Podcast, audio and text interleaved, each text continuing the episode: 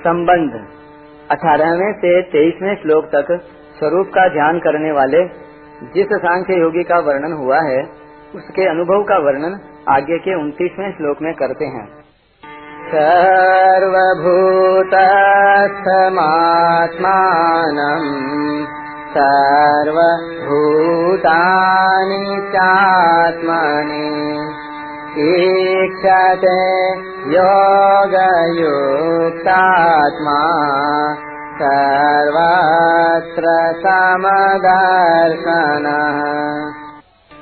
सब जगह अपने स्वरूप को देखने वाला और ध्यान योग से युक्त अंतकरण वाला योगी अपने स्वरूप को संपूर्ण प्राणियों में स्थित देखता है और संपूर्ण प्राणियों को अपने स्वरूप में देखता है। व्याख्या। ईक्षते योग युक्तात्मा सर्वत्र समदर्शन। सब जगह एक सच्चिदानंद घन परमात्मा ही परिपूर्ण है। जैसे मनुष्य खांड से बने हुए अनेक तरह के खिलौनों के नाम, रूप, आकृति आदि भिन्न भिन्न होने पर भी उनमें समान रूप से एक खांड को लोहे से बने हुए अनेक तरह के अस्त्र शस्त्रों में एक लोहे को मिट्टी से बने हुए अनेक तरह के बर्तनों में, एक मिट्टी को और सोने से बने हुए आभूषणों में एक सोने को ही देखता है। ऐसे ही ध्यान योगी तरह तरह की वस्तु, व्यक्ति आदि में सम रूप से एक अपने स्वरूप को ही देखता है। योग युक्त आत्मा, इसका तात्पर्य है कि ध्यान योग का अभ्यास करते करते उस योगी का अंतकरण अपने स्वरूप में तल्लीन हो गया है।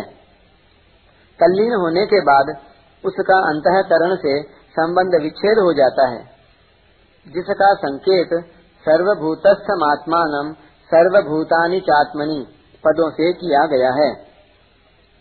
सर्वभूतस्थमात्मान वह संपूर्ण प्राणियों में अपनी आत्मा को अपने सत स्वरूप को स्थित देखता है।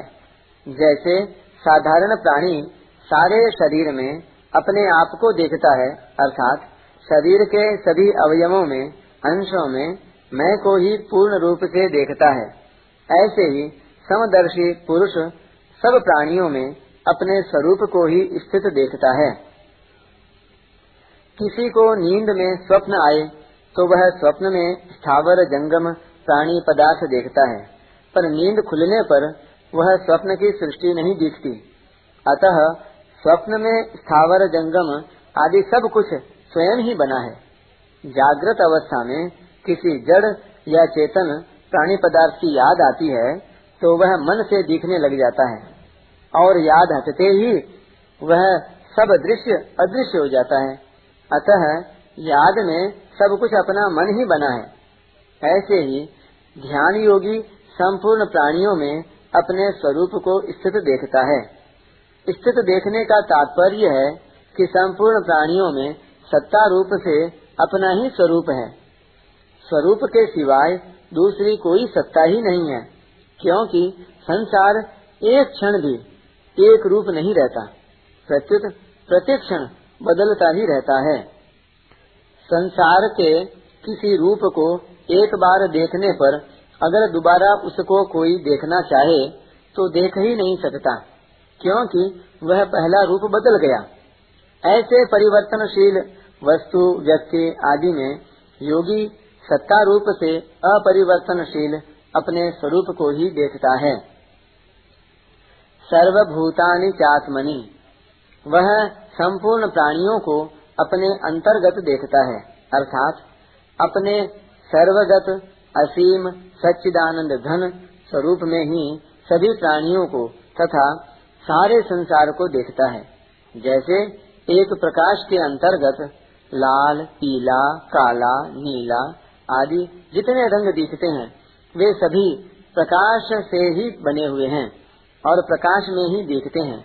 और जैसे जितनी वस्तुएँ दिखती हैं, वे सभी सूर्य से ही उत्पन्न हुई हैं। और सूर्य के प्रकाश में ही दिखती हैं।